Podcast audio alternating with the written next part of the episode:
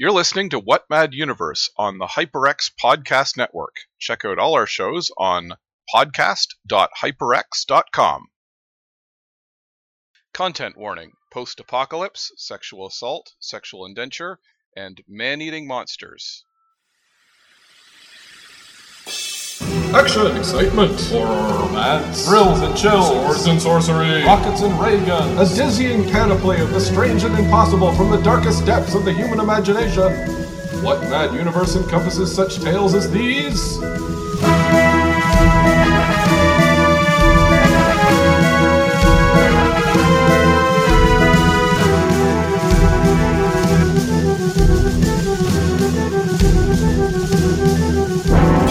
Join us as we bear witness to the sweeping sprawl of all the history that never was and all the futures that could yet be. It's adventure as you like it on What What Mad Universe.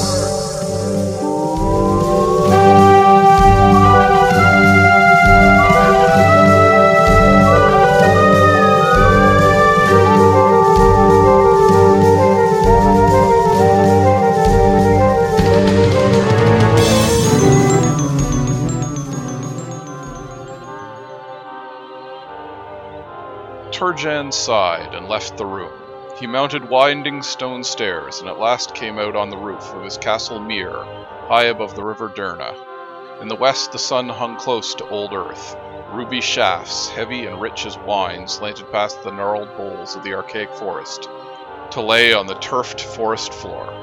The sun sank in accordance with the old ritual. Latter day night fell across the forest. A soft, warm darkness came swiftly and Turjan stood pondering the death of his latest creature. He considered its many precursors the thing all eyes, the boneless creature with the pulsing surface of its brain exposed, the beautiful female body whose intestines trailed out onto the nutrient solution like seeking fibrils, the inverted, inside out creatures. Turjan sighed bleakly. His methods were at fault. A fundamental element was lacking from his synthesis, a matrix ordering the components of the pattern. As he sat gazing across the darkening land, memory took Turjan to a night of years before when the sage had stood beside him. In ages gone, the sage had said, his eyes fixed on, a low star, a thousand spells were known to sorcery, and the wizards affected their wills.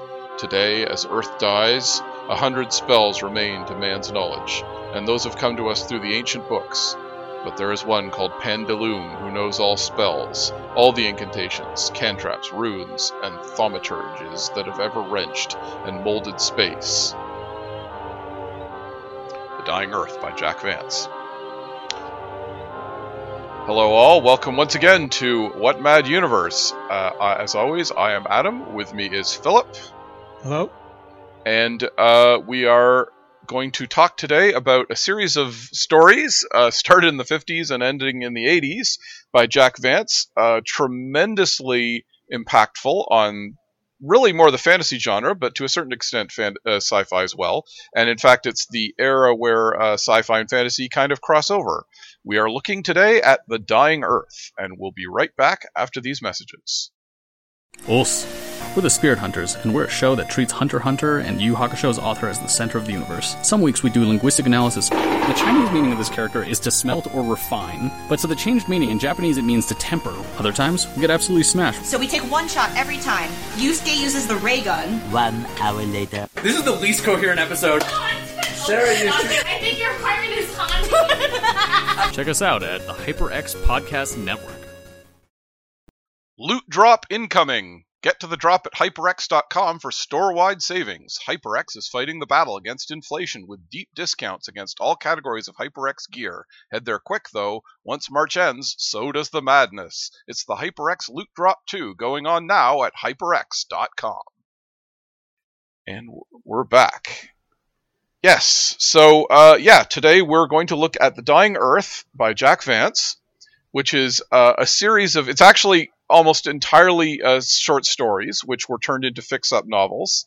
Uh, as we've said before, fix-up is when you take uh, short stories, usually published independently in uh, in science fiction magazines, the pulps of the era, uh, that were kind of uh, combined and often heavily rewritten to make a novel. the Dying Earth is one book, sometimes known as Mazirian the Magician, the first the first book.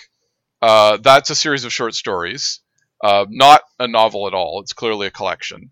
Uh, the next two books are effectively novels, but they're very episodic because they are made up of short stories. Uh, if about this one character, Cugel, who's basically the hero for uh, most of the, the series for that reason. And then there's finally there's a, another collection of stories about another character called a sorcerer called Rialto the Marvelous. And uh, these are all stories set, as the title would imply, on a dying Earth, an Earth that is actually uh, apparently millions of years in the future, to the uh, at the point where sun uh, our sun has actually become uh, a red giant and is nearing extinction, and for that matter, the universe itself is kind of on its last legs.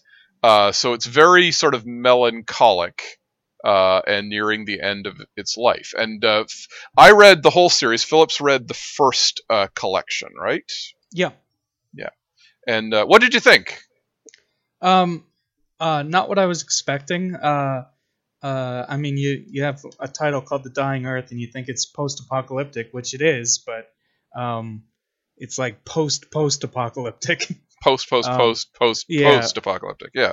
yeah, it, like the um the cover of the edition I have had like a space station on the cover, uh, which uh, is not. I mean, I don't know if that comes up later because I got collection of the whole series and I only read the first part, so I don't know Yeah. if there's space stations later because there are flying cars at one point, but. Uh, In the Um, very last story, they do go to outer space, but it there's very little here that is what we could reasonably call science fiction. Um, it is Yeah. it is very much the sort of well, this is so far flung away, and culture is de- de- uh, you know deteriorated, and the secrets of technology have been lost so much that it's all basically magic. And in fact, there's very little attempt to make it like plausible as something that's scientific. It's just magic, essentially. yeah, there, there's a point where um, uh, they mention an, an ancient form of abstract lore called mathematics. hmm So apparently the the concept of math has been lost. Yeah, that's right. Well, I mean, I, I think they can still add two and two, but it's kind of like yeah, but things like, I- I guess algebra. any- yeah, Yeah, the, it, it's actually sort of implied um, to a degree that um, magic has taken over, like the, the laws of physics have changed, that allow thereby allowing uh, magic to exist. So maybe it's not that weird that nobody knows science. They do occasionally run into um, scientific uh, relics and sort of ancient uh, technology, such as in the final story in the first collection, where they go to a city that is, you know, that was once this uh, scientific city, and they have hover cars and things, and uh, a guy who's been cryogenically preserved and wakes up and has like a brain computer interface with the city. That's about the closest they come to real science fiction in this series. Um, but otherwise, uh, yeah, it's it's very much played out as a standard, well, not standard, but a fantasy series. Uh, that's that's that's the angle from which they approach it. Um, it's it's set in what's called the 21st eon, uh, as they eventually label it, uh, which is, you know, literally an eon seems to be, who knows, thousands, millions of years even. So, and and this is you know the very end of the world. Uh, but yeah, the, the um, apparently the um, the as you say, it's it's not post-apocalyptic properly speaking. Uh, it's a um, this is a this is a, a, a genre, a subgenre that has been acknowledged that way as not really um, post-apocalyptic as we'd understand it. It's instead it's sort of like everything's been transformed to such a degree, and the world is sort of so far removed from anything we'd understand that it's it's basically like creating a new world uh, as an artist, as an author, and um, the uh, the the it's it's generally acknowledged as sort of a separate as a separate genre. There's little about conflict. It's I mean there probably were lots of conflicts in the history of this world, but it's not portrayed as like oh yeah there was the great nuclear war and that's why we're this way. It's just like no, it's just so much time has passed that cultures have mutated and you know the the life of life forms on Earth are different probably and as they are in this story. Um, but yeah, it's not. It's not. It, it doesn't sort of adhere to what we would think of as a standard post-apocalyptic novel. Um, it's and it is interesting to me that you know when we talk, it, like it's it's it's generally called the Dying Earth subgenre, uh, but like it was not invented by Jack Vance by any means whatsoever. Uh, it's been around long before him. You, you, you know what I'm talking about, right? Like you you can think of some other examples of uh, of of this kind of thing, right? Um, not sure. Uh, the closest I c- uh, can think of is uh, Lord Dunsany's story, where Right. a character uh, accidentally travels in time to the future, and it's like uh, the middle of London, but it's a, a meadow, and he talks to shepherds, and there's a parody of Cockney speech Mhm. that he that the main character can't understand. Um, Yep. No, that's exactly what I was thinking of. Yes, the Lord, Okay. the, the Idle Days on the Yann uh, story, and uh, yeah. And uh, or Beyond the Fields We Know. I think uh, I can't remember if it's Idle Days on the Yann that particular story, but yeah, where it's like far, far future, and that was a. Uh, uh, I think we mentioned this um, in one of the other stories, like in one of the other episodes, that that that's that's an odd preoccupation of the Victorians, just like the far, contemplating the far future, because it does pop up in um, H.G. Wells as well in the Time Machine. Uh, they go to I mean, there's there's that weird interlude where they go to like the far future and there's a sphinx and weird like telekinetic white people, not Caucasians, but like people who are like al- al- almost albinic, and the, and then uh, besides, of course, the main thrust of the time machine, which is the Morlocks and the Eloi uh, that we're all familiar with. Um, so like and there's that, a giant crab, which uh, or the giant crustacean creature in the time machine. Right. And it's it's it, and that's supposed to be thousands and thousands of years in the future and it it's again like you just see the world is so radically different and it's completely cryptic and mysterious. Um like you wouldn't you wouldn't relate. And again it's it's uh, I believe in uh, Time Machine they specifically link it to the idea of like terra- terraforming the moon and that cracked open and that caused a cataclysm, but I don't remember if that's actually played up as like a cause of everything or just something that did happen in between then and now. And again, it's just there's been so much time between our time and the or H.G. Wells' time at the time and um, and the future that just things have completely evolved in a different direction. Uh, which so th- that's the emphasis in this subgenre is not so much cataclysm leading to a, a transformation of society as just time has passed beyond all ken. Um, apparently, this is something that went back to the Romantic movement, um, and I did like which would be the beginning of the 19th century. Once again, we're going to look at. Uh, we talked to Mary Shelley. She did do a book called The Last Man, uh, which is about a far future. Uh, is almost dead. There's a, been a plague, and the main character is uh, still alive. So it has that, you know, Omega Man kind of aspect, post-apocalyptic aspect, but it's still just like again, it's you can see the romantic, uh, capital R romantic obsession with like, you know, mankind's folly and and uh, the the uh, the what what would you say? The um, uh, the hubris of man, uh, and not in kind of a not just in a oh well we're going to destroy ourselves, but in a respects on this world, and it's gonna you know we're gonna be eventually you know we, we can't stand we all die and civilizations fall and crumble and and pass, and that's kind of this melancholy tone. Uh, apparently, uh, also um, Byron wrote uh, something called The Darkness, uh, which was a poem about Earth after the sun went out. Um, and uh, there's yeah a bunch of other things. A French writer named uh, Camille Flammarion, Flammarion, who I've heard of before. We may yeah, need I've, look I've read it. a book by him, but it wasn't in this genre. It was um, No. set on Mars and talked about uh, resurrection on different planets. Hmm. Like the soul migrating from the center of the, the solar system outwards. Yeah, there seems to have been yeah that again this sort of mystic side to it. He was like Sorry, I late. don't, I don't mean to interrupt, but all the stuff you said about the time machine, uh, I like it's been a while since I read it, but I don't remember any of that stuff. I think, or the Sphinx was in it, but the stuff about the moon, I think you got from the from the 2002 movie. Okay, all right, okay, fair enough. I'm getting the movie mixed up with the with Not- the not- with the actual book. So it it By all does. accounts, not a very good adaptation of them. Yeah, yeah. Um, Uh, and and well so then that actually fits better with what i'm saying where it's not again it's not a cataclysm it's just the you know the the pressure of time that forces things into new shapes and new civilizations. So fair point. Um, thank you for correcting me. I, I wasn't i wasn't totally sure about that but i do i, I might actually be thinking of the moon uh, because of i might be actually thinking of um, first and last men as well which is another Yeah. entry kind of in this genre, although it kind of does its own thing as well. Uh, but yeah, the idea time of these, machine does have uh, the sequence with with the crustacean, as I mentioned, takes place in a future where the sun is huge and red. So that's probably. right? Yeah, I mean, that's- that that's what will happen eventually. But I, I'm yes, just saying, uh, uh, obvious connection to uh, Dying Earth. Yeah. Well, no, that's that's it. Like the genre is clearly well, uh, that specific idea is, is specific, obviously coming from science and the idea that yes, the sun was going to eventually become a red giant and eventually.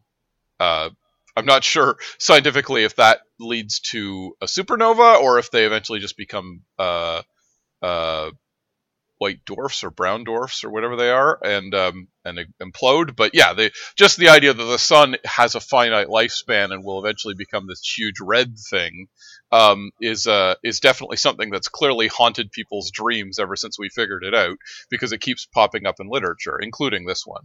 Um, also, um, uh, William Hope Hodgson's um, uh, uh, House on the Borderland has a segment where the the protagonist sort of sees the universe laid out before him and sees time sort of sped up, and uh, I believe that also has a red sun at one point. Right. Yeah, William Hope Hodgson has been uh, specifically referenced as uh, an influence on these stories, Jack Vance in these stories. So yeah, so it's definitely been a thing for while. H.P. Lovecraft uh, wrote something in that genre. Apparently, I haven't read it, but it's called Tel- Till A' the Seas, um, and it's that same idea of like one of the last humans in a in a in a world where everything's kind of dying and the soil's lost its fertility. Um, so yeah, it, it was a common thing um, for a while. Uh, two other big influences uh, on this, I think, on Vance, um, uh, is uh, well, going back to the Dying Earth thing, uh, Clark Ashton Smith, uh, who is someone we'll probably have to tackle eventually because he was a significant pulp writer. Uh, he was a writer. we have talked about uh, his Mars stories in in brief, but yeah. Right. Yeah, he did. He did do Mars stories, but he also did, um, you know, the the um, um, Blavatskyan, if you like, the the uh, Atlantis and you know pre-human civilizations or pre. Hyperborea, yeah, he had a Yeah. Hyperborean cycle. He did Atlantis stories. He Yeah. also had um, a setting in the distant future where the Yes. continents changed. I haven't read any of those, but I know They're- of it. They're called the Zothique stories. Yes, that's specifically uh, why I brought them up, and those are the ones that uh, definitely had a um, uh, an influence on uh, Jack Vance because they are again the same sort of far future, uh, kind of satirical, kind of uh, cynical about human nature, but somewhat weirdly lighthearted. Um, that's that's the thing that basically impl- inspired um, Vance. Um, and then uh, the the editor Sam Merwin, who was Jack Vance's editor uh, when he originally wrote these stories in the 40s, um, he's apparently, and I, I, I, I, the whole time I was reading this, especially the Cugel segments. See, you wouldn't have noticed it from the short stories, but Cugel um, uh, has a lot in common with Jurgen. And um, when I read it, I was like, "This has a lot, a very James Branch Cabell feel." And apparently, uh, Sam Merwin confirmed that. Uh, that yes, it was, he was influenced by James Branch Cabell. So there is a there is a linkage here. It, it is fascinating to me that Vance is a seems to have a like a tie to that sort of earlier pre World War II more um, kind of louche and witty and like less uh, very tongue in cheek, very ironic. Um, um, not, well, not I maybe not ironic, but like um, less self-important style of fantasy uh, that was often sort of satirical and and and sort of uh, tweaking its uh, tweaking its audience in a way um, that I associate especially with Cabell, and and also this sort of dreamlike style, uh, which does which is Dunsany, uh, I would Yeah. say, yeah. Those are the two. yeah, big- de- definitely. Uh, also, um, world building by implication in a lot of cases, just sort of mentioning that such and such exists in passing. And uh, I mean, I've I've only read a fraction of the series, but I a lot of it doesn't come up again. Just sort of Mhm. you know establishing that all this stuff exists outside of the uh, anything that the reader's ever going to know, and that sort of um, puts things into your imagination and lets you sort of build the world with the author. We'll be right back after a word from our sponsors. Superhero stuff you should know. Go deeper than you've gone before into your favorite comic book films, storylines, and characters. Superhero stuff you should know. Part of the HyperX Podcast Network.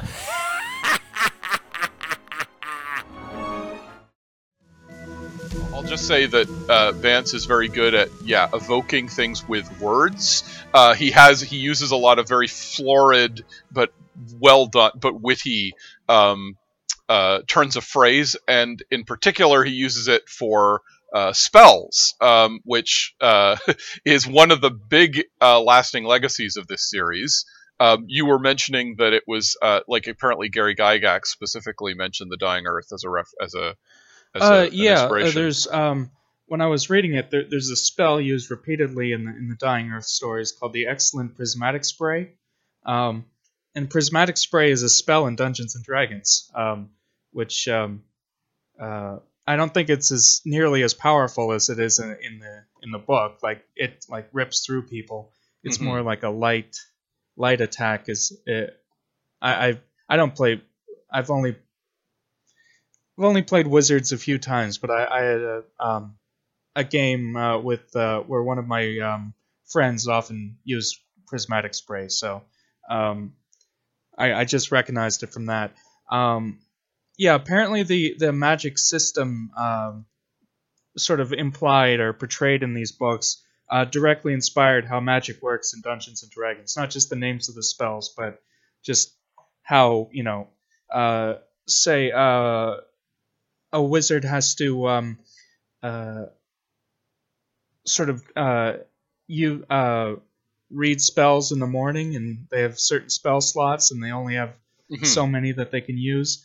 And if they use a spell, then they can't use it again until they, you know, refresh themselves with it. Right. Um, It, well, it's specifically in this case, it's the spells are all written down in books from eons past, and you have to read the spell and memorize the syllables of the spell. But it literally actively goes out of your brain when you cast it. So, like, Yeah. you, you won't remember it until you go back to the book and read it again. So, if you leave your so magicians in this, and this is consistent all the way till the end. You know, magicians always have lavish castles with like servants, and they and they stay there studying because if they go out, uh, they can only you know sort of preload all these spells in their brain, and as they cast them, they're going to go out of their brain one by one, essentially. Yeah, but that's that's how uh, um, magic usually works with uh, Dungeons and Dragons. Um, depending on on the class of, of magic users, like I said, I it's it's a little complicated playing magic users. uh, I find, but um, But just all the idea slots that and stuff. But Yeah. yeah, like um, uh, wizards say um, that's directly. You know, they they have to read it in the morning and study it, and um, they can only you know fit so many slots in. Yeah, yeah, it's yeah, it's basically directly inspired. Um, magic has bullets from a gun basically, and you fire them, and then you've got to reload if you want to keep. using yeah, them, essentially. Uh, and um, I found uh, uh, Gary Gygax uh, apparently did a whole uh, essay on um, the influence of Jack Vance, but I, I found a quote from here. Um, Aside from ideas and specific things, the very manner in which Jack Vance portrays a fantasy environment, the interaction of characters with that environment and with each other, is so captivating that whenever I could manage it, I attempted to include the feel he brings to his fantasy tales in the um, Dungeons and Dragons game. My feeble ability uh, likely managed to convey but little of this, but in all I do believe that um, not a little of what fans considered the soul of the game stems from that attempt.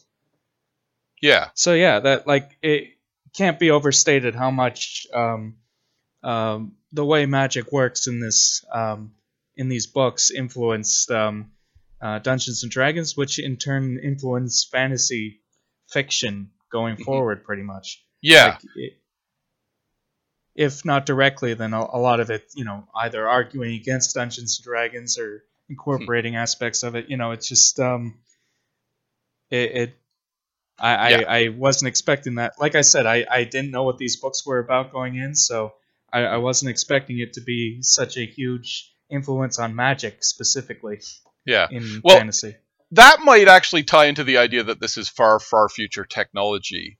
Uh, like just again, the fact that it's sort of something that you use, use up, and that it's it's you know it's it's per, it's closer to technology here than maybe it has been in prior works of fiction, where magic is this sort of ineffable, numinous thing where you can't fully you know define it or expect it it just kind of exists around you. And and often wizards are like it's it's fairly rare for wizards to be like main characters at a certain point in in the story because they're they're just these either helpers or villains. Um, but this is just like this this suggests that there's a logic to everything that happens magic wise and i think that's uh that's the crucial uh crucial thing. Uh, it mentions that um, uh, wizards or uh, magicians uh, don't actually really understand how these things work. They just memorize them by rote. There's like a hundred spells. That's I think you read that at the top. There's Mhm. about a hundred spells that exist, and not just because they've been written down. So magicians just sort of memorize them, um, or you know keep books and you know put that into their head to load up on them. Um, Yeah. Yeah, in that it's, sense, it's, it's not got- like they, they really understand what's going on. Like what it's not a matter of like peering into the secrets of the universe. They just have these Mhm. pre-written formulas. Yeah, finding old stuff. This happens in the final book too, Rialto. Like finding old items of ma- because in the in the in the final book they actually shift a little bit more to being more about like powerful magical items rather than spells that you can use. It's the same principle though. It's like lost mysterious stuff that we can use and that gives us powers. They they they have something called the Ioun stones, I O U N, which I think is actually a joke. It's I O U, right? uh, that they that they like they can save up and use as uh, the sources of power. Um, and uh, they they uh, and the magicians the the magicians Real, the Rialto stories, which is the in the fourth book. This was written in the 80s, by the way. So there's there's quite a long stretch of uh, time uh, spanning these books. Um, they're they're uh, they're they're about how these band of magicians who are pretty explicitly shown to be a bunch of chuckleheads who are let's just constantly like backbiting each other and trying to to get one up on the other and they're they're an association of magicians they don't have any serious like rivals or serious business to do it's all about just you know who can uh, who can get the most stuff and who can who can uh, who can show off and And they- and, and They learn the demand to be taken seriously. they do demand to be taken seriously you're right um, eh, no, that's that's an accurate depiction of what they're like. Um, and yeah, so it becomes a sort of uh, it, it's very it's very uh, satiric. I don't know what if Vance was specifically. I, I kind of feel like he actually might have been taking a swipe at science fiction authors or the science fiction community uh, with these guys. I think that's actually sort of. I think that's what he was prodding at uh, because he was apparently a, a regular in that um, in that field as you would expect at that point. And I think it was just the idea of like they're all trying to one up each other and and and accomplish things on their own. That you know they they they brood in their castles doing wondrous things, but then they're always trying to sort of uh, they're always trying to uh, gain more acclaim for for themselves, and and they they'll they'll pit pit each other against themselves pit pit themselves against each other to gain more uh, more more valid stuff. And um, yeah, but yeah, the way Vance uses like um, evokes stuff with words. Let me give you some of the spell names that he has here. Uh, there's the the spell of forlorn encystment, which traps you underground for forever. Um, Lugwiler's dismal itch. Uh, Phandaal's gyrator. Uh, Fandal being apparently this very powerful magician who wrote down a lot of the spells in the first place, so he's kind of the he's a he's a crucial character in the lore. Uh, the excellent prismatic spray, as you said, the spell of the omnipotent sphere, the call to the violet cloud. Anyway, they just they they evoke a lot. It's really it's really cool. Um, in addition to spells, and then there's there's um, you know the, occasionally he'll he'll use a turn of phrase that sort of brings out uh, brings something about the history of the world. Um, at one point, there's a, a woman. He there's a bit of time travel later on. The the, the sorcerers go back in time to to call up uh, people from the past. Uh, and there's a there's a woman whose whose name means Dawn Thing, uh, which is apparently because of how beautiful she is. Uh, there's also a, a, a binding ethos for the magicians called the Blue Principles, which are inscribed on a pyramidal gem that projects them against uh, against a screen, and one of the magicians actually tries to steal and alter them to mess with uh, Rhialto actually because of part of a a, a, a, a, a huge beef he has going on with Rhialto. Um, and there's also creatures in these in this book. There's lots of weird uh, weird critters, which again, it's almost suggested they're the results of genetic engineering. But uh, I mean, for all intents and purposes, they're just fairy tale monsters. Um, everywhere you go in this world, you're going to get hounded by crazy creatures that are trying to eat you, and most of whom are sentient. Most of them can talk, uh, but they still try to eat you. Uh, there's also tiny little green men who ride dragonflies who will give you information in exchange for salt. Yeah, the the Twk-men, they're, those the, those guys are called. Yeah, so again, it's like you could call it that there's a you know that there's a scientific explanation long lost to history that created all these like subgenres of quote humans or uplifted animals, but the end result is that they're effectively like there's elves, right? You know, like little or little fairies or goblins living in the in the and trolls and dragons and I mean not literally dragons, but you know monsters. Yeah, it it also mentions uh, uh, demons um, are um, created from uh, man's um, uh, sort of inner you know darkness. So it's demons come from humanity rather than uh, being a, a, separate thing. Um, so uh, that and that explains why demons have the lusts of men. Um, basically, just because they they represent, uh, even though they don't have um, material bodies in the, in this world, they um, um, just reflect uh, on the the worst of humanity um, in in terms of their desires and their yeah wants. Yeah, this is something he starts talking about in the other books about the overworld and the underworld. Um, and the they're yeah they're they're sort of extra dimensional question mark entities that as you say, and I mean, again, for all intents and purposes, it's like evoking spirits and demons. Uh, but you know, there's a suggestion that they might be aliens. But they also have, as you say, like they're they're explicitly said to be tied to humans and their and their their desires and wants and pettiness. Uh, in the Rhialto stories, there's creatures called Sandestins who are basically helper familiars, basically uh, helper spirits, but they're very they're they're very begrudging. They don't like help you. Obviously, you cast spells and you you kind of bound bind them to do their bidding, but they try to they try to stab you in the back every chance they get. They don't they don't act like um, they're particularly well constrained, and uh, they'll you know and and another magician. All they want is to get out from under your uh, control, and so you give them points of the uh, indenture points. Yeah. Um, so there, you know, he, Rhialto, uh, Rhialto gets into a huge uh, ongoing scuffle with his uh, with his helper, uh, and he keeps trying to like take away points and give him points, and that's the only way he can compel him to do anything. And otherwise, he's always trying to like keep things hidden and not tell him that there's you know something trying to get him.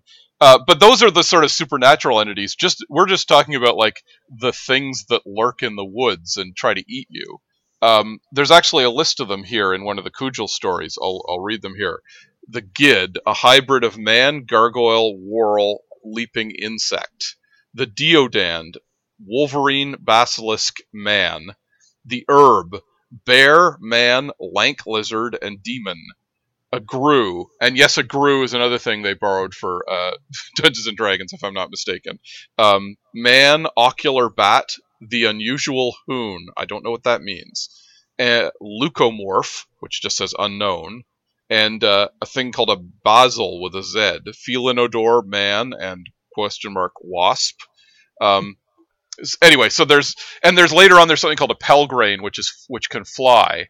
Uh, it's kind of like a harpy, and at one point, um, Cugel is uh, hovering through the uh, hovering through the above the ground in a bed, and he's trying to pass a journey by sleeping, and a pelgrane sweeps down and says, "Hey, I got breakfast brought to me. That's great."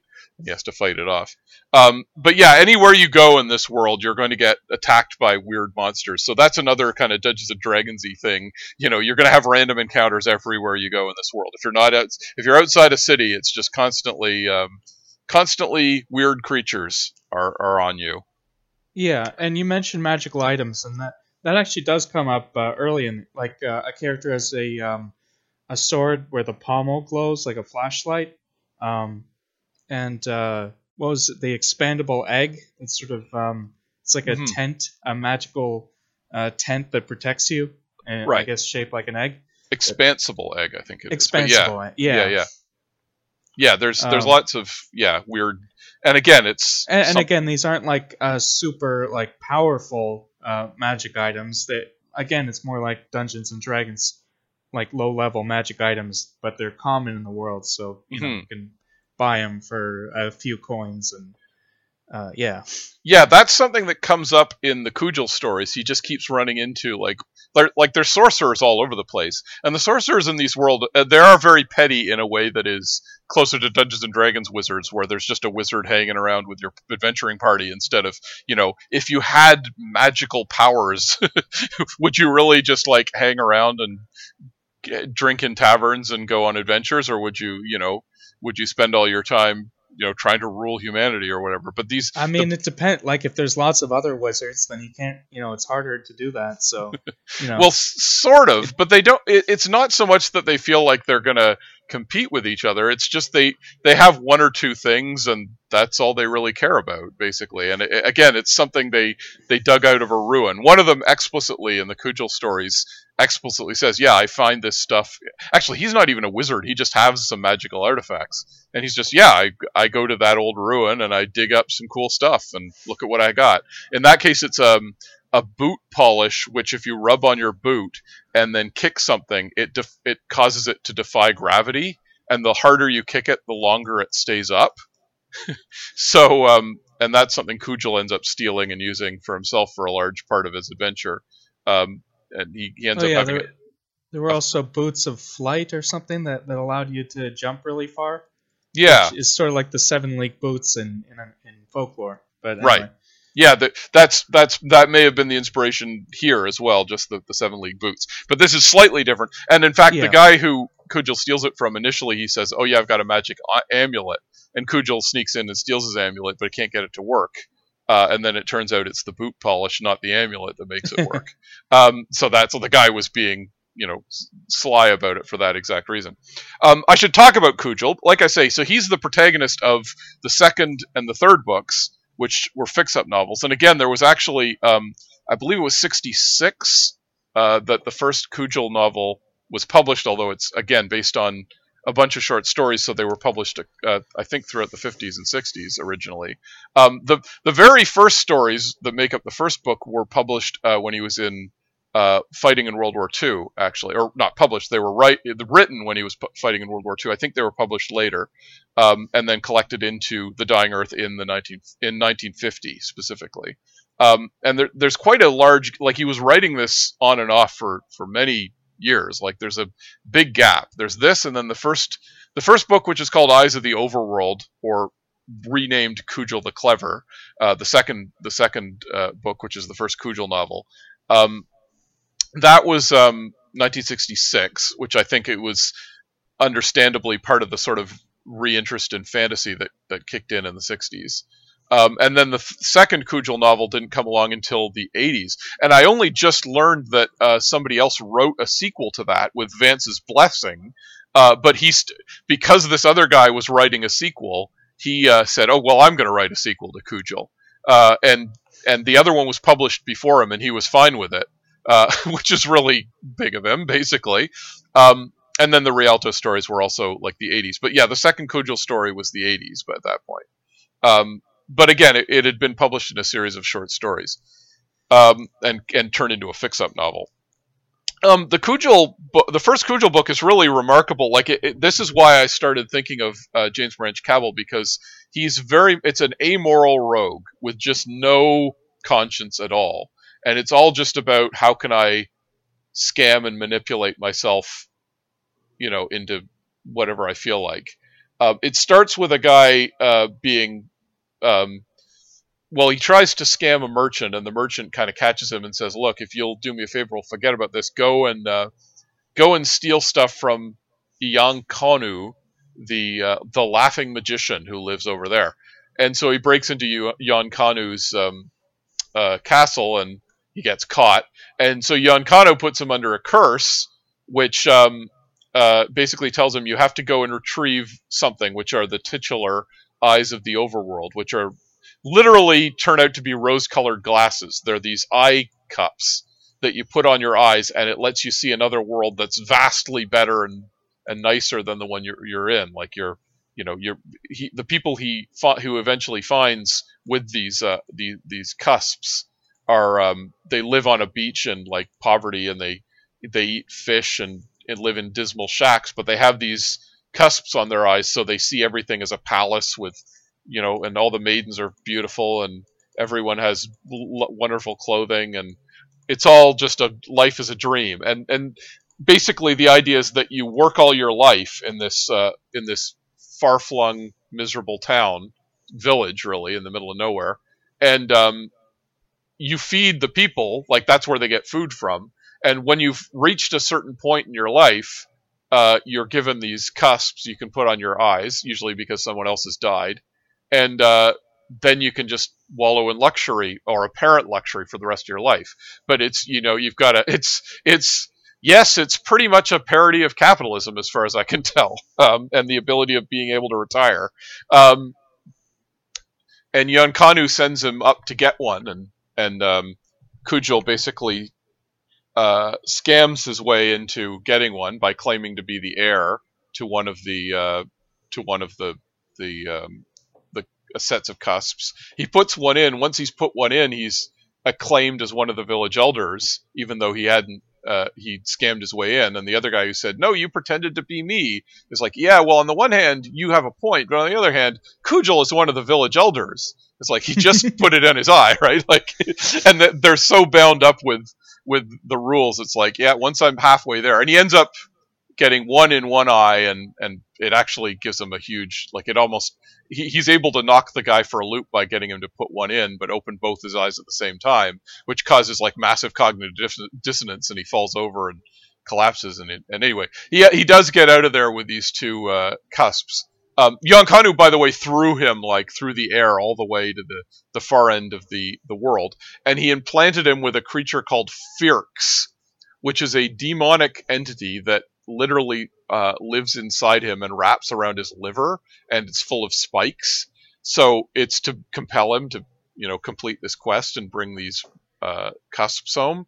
And if he thinks about like straying or just sitting down and staying where he is, the the creature just starts to like wrap around him, basically. Um, like the the Pillar Men's rings from JoJo's Bizarre Adventure Part Two. Okay, uh. could be. I don't know JoJo's Bizarre Adventure, but that sounds right. i am I'm, I'm I'm very specifically not watching uh, anime these days because we're gonna. I might be doing a podcast with my friend uh, Ing, uh, in which I uh, in which I he explains anime to me, and I just nod and go, "Okay, that sounds weird." And I uh, believe you're starting with JoJo. So. Yeah, we're starting with uh, no, we're starting with Lupin. But anyway, oh we'll, right, we'll, sorry, we'll get to JoJo pretty quickly though. Yeah, and it sounds very bizarre. Um, and an but, adventure. And and and Joe. Um, but yeah, no. So so um, yeah. So Cugel's adventure is just like getting home essentially, and he can't deviate from his course. Unfortunately, he's he's been given Kanu gives him something to help him to quote help him. He's of course, Iucounu doesn't like him at all because he was breaking into his place and trying to steal stuff. So it's just a case of like, no, you're going to do this and you're going to like it. He gives him a, a magic amulet that allows him to gain sustenance from anything. He can touch anything and it turns into something he can eat, basically. And So the it turns first, him into Matter Eater lad. essentially, yes. But the but Sorry, he- I'm uh, out of stupid references today. that's Sorry about that. No, that's exactly what it is. And but then the the the the the unfortunately the downside as he quickly learns as he touches it, it doesn't make it taste good. It doesn't make it do anything but like become edible. Like he touches it to a stick of wood, it's like the wood becomes chewable and it will give him the nourishment he needs, but it still tastes like wood. It does not taste good. So if he's if you know, he it's only just to keep him from starving to death basically.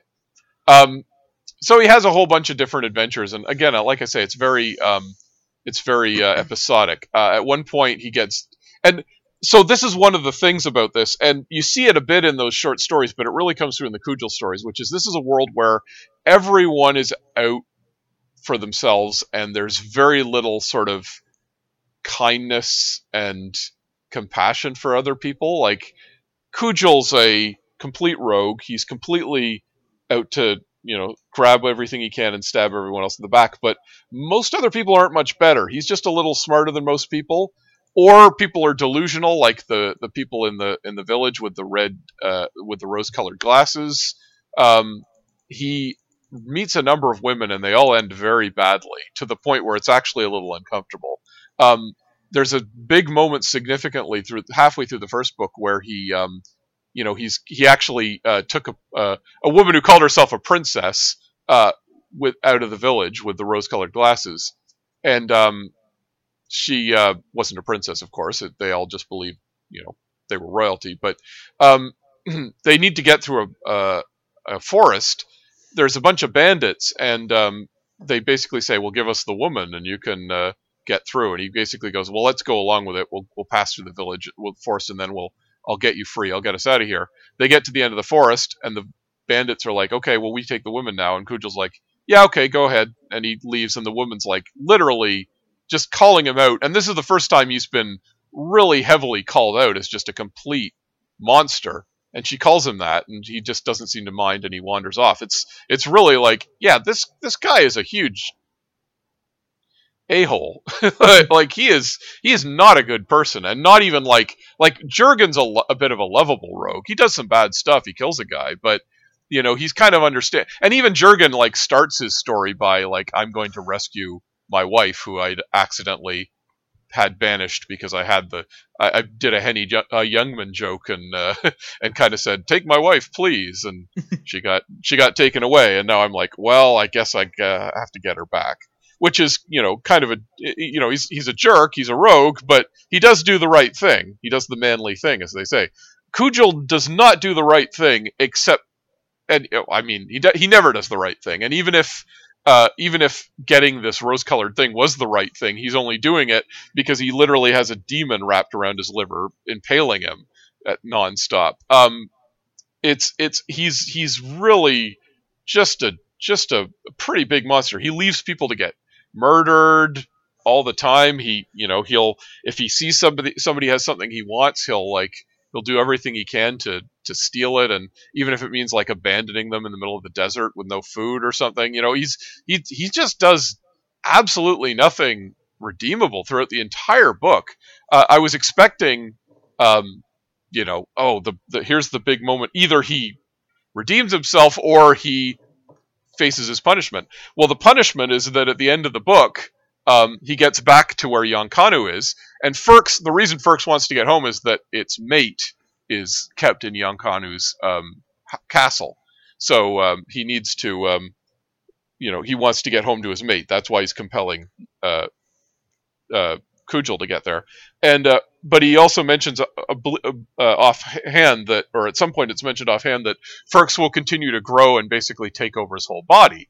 Um, if he doesn't get home soon enough. Um, when he gets back to the castle, he actually finds that Iucounu has been taken over by this other creature, uh, Firx's mate. Uh, and so he's actually able to uh, manipulate things so that he can um, he can get control of things. He does get rid of the creature, and now he's in charge at Iucounu's mansion, and he puts Iucounu in like a big glass jar, basically, and and messes around and tries to learn his spells, but he doesn't do a great job. Uh, but that allows him to have power. Uh, the final moment is that he summons a demon who's going to sweep Iucounu away and deposit it back at the at the north edge of the world where the where the rose-colored glasses are um, as punishment, and the demon ends up uh, grabbing Cugel and sweeping him up. So the, the the novel ends with him literally back where he started and just abandoned on this strand, Shanglestone Strand, as it's called, uh, in the middle of nowhere. So that's his punishment essentially at the end of the first book, is that he just always his his entire quest to get home was undone, and he gets dumped back to where he started from. But then in the second book, he uh, finds his way home. He doesn't have Firx. He starts to find his way home. He does get um, kind of uh, worked over a lot, and arguably starts to sort of learn how it's bad that other people are taking advantage of him. Um, but when he gets home, he actually does defeat Iucounu, who uh, who who was building a essentially a scale Sona. Um, I know that sounds pretty weird, doesn't it? um, there's a magical being made of scales uh, that Iucounu has been collecting all the scales for, uh, and it creates a giant, essentially, um, costume that he can wear. And he's missing one scale. And uh, early on in the third book, uh, Cugel finds that scale, and so he wants to get it back because he knows Iucounu covets it, and he sees that as an ability to, you know, uh, to get revenge on Iucounu again. Uh, which he does. He eventually gets it home he replaces the scale, but the demon that Iucounu's costume is wearing uh, is tries to reconstitute itself, and Iucounu and the demon basically kill each other, and and he melts into the uh, and he falls into the fountain, and the demon hates water, so he basically melts. Uh, and Cugel actually gets off scot free in that story. He ends up he ends up uh, you know with a happy ending, and he he makes some friends, I guess, is his redeeming moment, but for all the bad stuff Cugel did, he really doesn't deserve a happy ending, and he gets one. Um, it's a bit weird, anyway. Yeah, there, there's a sort of amoral uh, uh, feeling to a lot of the story. Like, um, not not quite the same because he does get a, a, a bad ending. But um, the first story, uh, Mazirian the, the wizard, his right. whole motivation is trying to rape a woman he saw. Mm-hmm. Um, yeah. And uh, it, it ends up being um, the whole thing was uh, a ploy by um, the, uh, the wizard who he's kidnapped, um, who is trying to figure out how to um, make uh, life, and this other wizard who he's kidnapped has figured out how to make life that works. Um, and it turns out that this woman that uh, Mazirian's trying to uh, sexually assault is one of the creatures that um, the kidnapped wizard had made, and so this whole thing was um, a ploy to to get Mazirian um, vulnerable so he could be killed and um, the the um, other wizard Turjan could be rescued. Right. Um, so that at least does end with the with the attempted rapist, you know, being killed. Yeah. Yeah, But, um, is clearly like a very bad dude, and he gets his comeuppance. So that's more Yeah. conventional. And Liane as well. Liane, the but the still, it's told from his perspective. So Yeah, um, yeah. It, it is uh, does even if it's not quite as you know amoral Mm-hmm. um, uh, universe at, at first, it, it is already um, Mm-hmm. starting out uh, presenting a world with characters who are real pieces of crap. Yeah, Uh, there, there's yeah, there's a lot of you know, like cruel beings in the even at the beginning of the story, and like I say, there's a bit more of a justice is done to the the first uh, set of stories. There's also uh, uh, uh, a, a woman. Um, yeah, her story actually involves her meeting Etarr, who's a an actually decent dude who believes in, you know, uh, sanctity of, of life and you know helping people and um, and he's you know explicitly portrayed as an outlier in this world. Mm-hmm. Um, which again, it's it's a dying Earth. Everybody's uh, Yeah. in it for themselves at this point. Uh, I guess that's Yeah, that, that is def- one way you could interpret it. Yeah, no, that that's definitely the intent, and it's it's sort of like it's sort of a decadent uh, world. Like the civil, the cultures are all decadent, the people are all decadent. It's all just sort of like everyone scrabbling for purchase. So it's and it, it, it would so it would be pretty bleak, except that you know the stories have a lot of wit to them and they're they're weirdly lighthearted. Uh, like I say, the story of Cugel is very funny. Like he keeps getting into very funny scrapes. Um, putting aside the fact that you know, like he's such a he's such a monster. Um, like so, it's it's you have to kind of put aside your you know your uh, possible repellent repellents. Uh, the the first story, I actually like the first set of stories the best. Um, they do have that sort of like they they have satisfying you know turns and and, and ends and stuff like yep. that. Um, I did like that a lot. Uh, we're almost we're getting uh, we've been going for a while.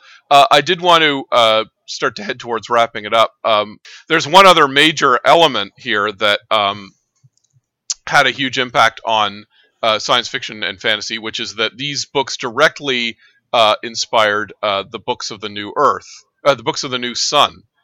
which have you heard of those, Phil? No, I don't think so. Oh, okay. but Gene Wolfe, he wrote the Book of the New Sun, um, and it's um, or the books of the New Sun. There's there's four of them. It's a four part trilogy, uh, as Douglas Adams would have said, um, and it's it's very much in exactly the same setting. It's a you know multi million year future. Sun is gone red. It's dying out. There's been so much weird stuff that's happened in between. Uh, Earth is basically there's less explicit what we'd call magic. It is much more f- fixated on the idea of like te- technology that's gets dug up from time to time and does weird stuff. Uh, Earth humans have more explicitly been to the stars and come back and been and come back a few times, so that there's like alien creatures running around on Earth and so on. Um, and it's again, it's it's kind of a brutal uh, world. Uh, the main character of those books, Severian, is actually a torturer. Um, and it's sort of he learns humanity as the story unfolds, and he learns redemption.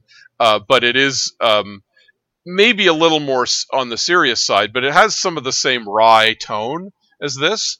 Um, the, the the book of the new sun it, it's it's definitely like better from any kind of literary perspective and in fact it's often held up as sort of the the you know like if you're going to point to a literary work in science fiction fantasy genre you know that's one of the ones to point to it's it's very it's very cool. It's very very dense. It's got lots of ideas. It's uh, it's got a lot of like a very unpredict uh, a very um, unreliable narrator and a very uh, like lots unsaid that you have to sort of piece together uh, to the point where a lot of people say you have to reread the books twice. But it is essentially a big love letter to the Dying Earth story, stories because again, it's it's all from that. Uh, I don't think we're ever going to do the the Book of the New Sun for this podcast. Uh, and the reason I say that is that there's already an entire podcast about the Book of the New Sun uh, called Alzabo Soup uh, with Philip Armstrong and Andrew Metzroth. Uh, it's really good. I do recommend you check it out uh, if you want to. But um, and it goes through it like um, it goes through it chapter by chapter, and he's breaking down everything and trying to unveil like what's going on in these stories and but yeah, it, in in uh, it, we had I've had a few people mention we're doing the Dying Earth, and they're saying, "Oh yeah, that's the basis for the Book of the New Sun." So uh, in that regard, uh, these you know these are kind of a, uh, a keystone for another element of science fiction, and and as I say, it's it's really interesting the degree to which this ended up being a um, a bit of a, a, a part of a continuity between like the old school of sci-fi fantasy and more modern stuff. I didn't realize the, how much of a linkage there was. Um, as I said, I, di- I didn't. I, I, you don't expect to see any kind of remnants of James Branch Cabell uh, after, or even Dunsany to a certain degree after like World War II era. But this is that's definitely this 100. percent It's it's bringing that into the modern era of sci-fi mm-hmm. fantasy. Um, yeah. Um, uh, I didn't mention this when I was talking about um, the magic system, but uh, apparently in role playing game circles, the this sort of magic system is actually just called Vancian magic. Oh, like in the sense of like loading up uh, on yeah, spells, yeah. Kind of and yeah. and it's it. I mean, it makes sense for games because you know you, yeah. you, can't have an, a, you know omnipotent uh, main character uh, or you know an omnipotent uh, uh, player character because mm-hmm. um, you know what's the point? Um, so, yeah, it makes a lot of sense for games. So it, it's um, um, sort of interesting that it, it originated in in fiction. Yeah. Well, yeah, it's uh, Vance was a um, and the, you see this again in the in the the books. It keeps happening. A, a thing that keeps happening in the books is that like, uh, especially the Cugel stories again, which make up fifty percent of the stories. Um, like he he'll try to get an advantage, and he'll just have to talk his way and like rules lawyer his way out of every every situation that he gets into. Um, and um, like it's like I said, like he'll he'll find he, well, he grabs hold of the one cusp, he gets it, and then he becomes officially a village elder, so he can talk. And even though he obviously didn't was lying, they have to take him seriously, and then then he'll argue, well, if you do this, I can do this, and if you drop this you throw me the idol, I'll throw you the whip. Like there's a lot of that kind of negotiation happening throughout the books, usually by two you know parties that are not you know that that are acting in bad faith essentially and trying to get a, a, a leg up on one another. Um, but uh, Vance apparently also wrote um, mystery stories. Uh, he was a, as well as uh, sci-fi and fantasy, and um, you can sort of see that in this. Like you you can see he looks at the logistics of things and how you know how did that happen? Well, there was this, and how did this co- chain of causality happen? Again, in this case, it's like how does a con artist manage to talk his way out of trouble when he should rightfully be, you know, lynched by a mob for doing something? But um, the um, it's you can see the kind of logic that goes into detective stories coming from mm-hmm. this. He just works. He just inverts it to like instead of oh what happened? How did this guy get murdered? This happened. This happened. It's more like how can I murder this guy? You know, like it's that kind of thing. So oh, uh, I was just uh, realized the uh, the village elder uh, joke is uh, pretty much identical to one Futurama did. Obviously later with um, where he uh, Wernstrom said Wernstrom uh, said he would uh, save them in re- in return for getting tenure, and then when he was agreed to get tenure, he just sort of walked away and they said, "You should do something." I'd love to, but he's got tenure. exactly. Yep. yep.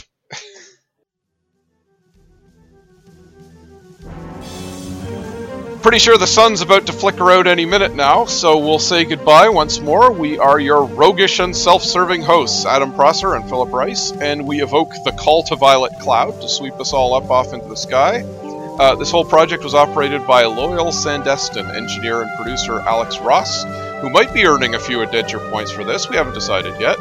Uh, our theme song was composed on Zither Bird's Wings and sung with the thousand crystal throats of the Pandemoniac Orchestra by Jack Burek. Uh, just a reminder, we both have a Patreon, which helps pay for hosting costs and whatnot.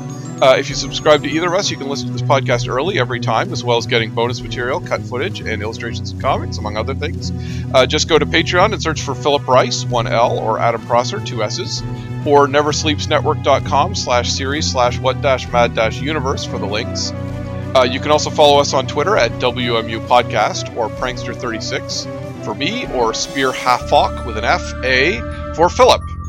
Uh, and I also want to plug uh, uh, heroeslive.tv, uh, which is a uh, website that has both video, uh, web series, indie movies, and comics. I've become the comics editor. Uh, we're adding new material there every day. Um, if you subscribe, you can basically read a whole bunch of comics for free, including Philip's own comic, The Apex Society, uh, as well as stuff from our friends uh, Ing and Charlotte, uh, and my own work, of course. Um, you can also actually purchase the comics individually through the the, uh, the store Heroes Live if you don't want to subscribe. Uh, but uh, please check us out. We're we're growing fast. We just need a few more subscribers, and some cool stuff's going to happen. So if you go to heroeslive.tv, please sign up and subscribe to see some cool comics. Uh, that's it for tonight. don't let the endless void hit you on the way out.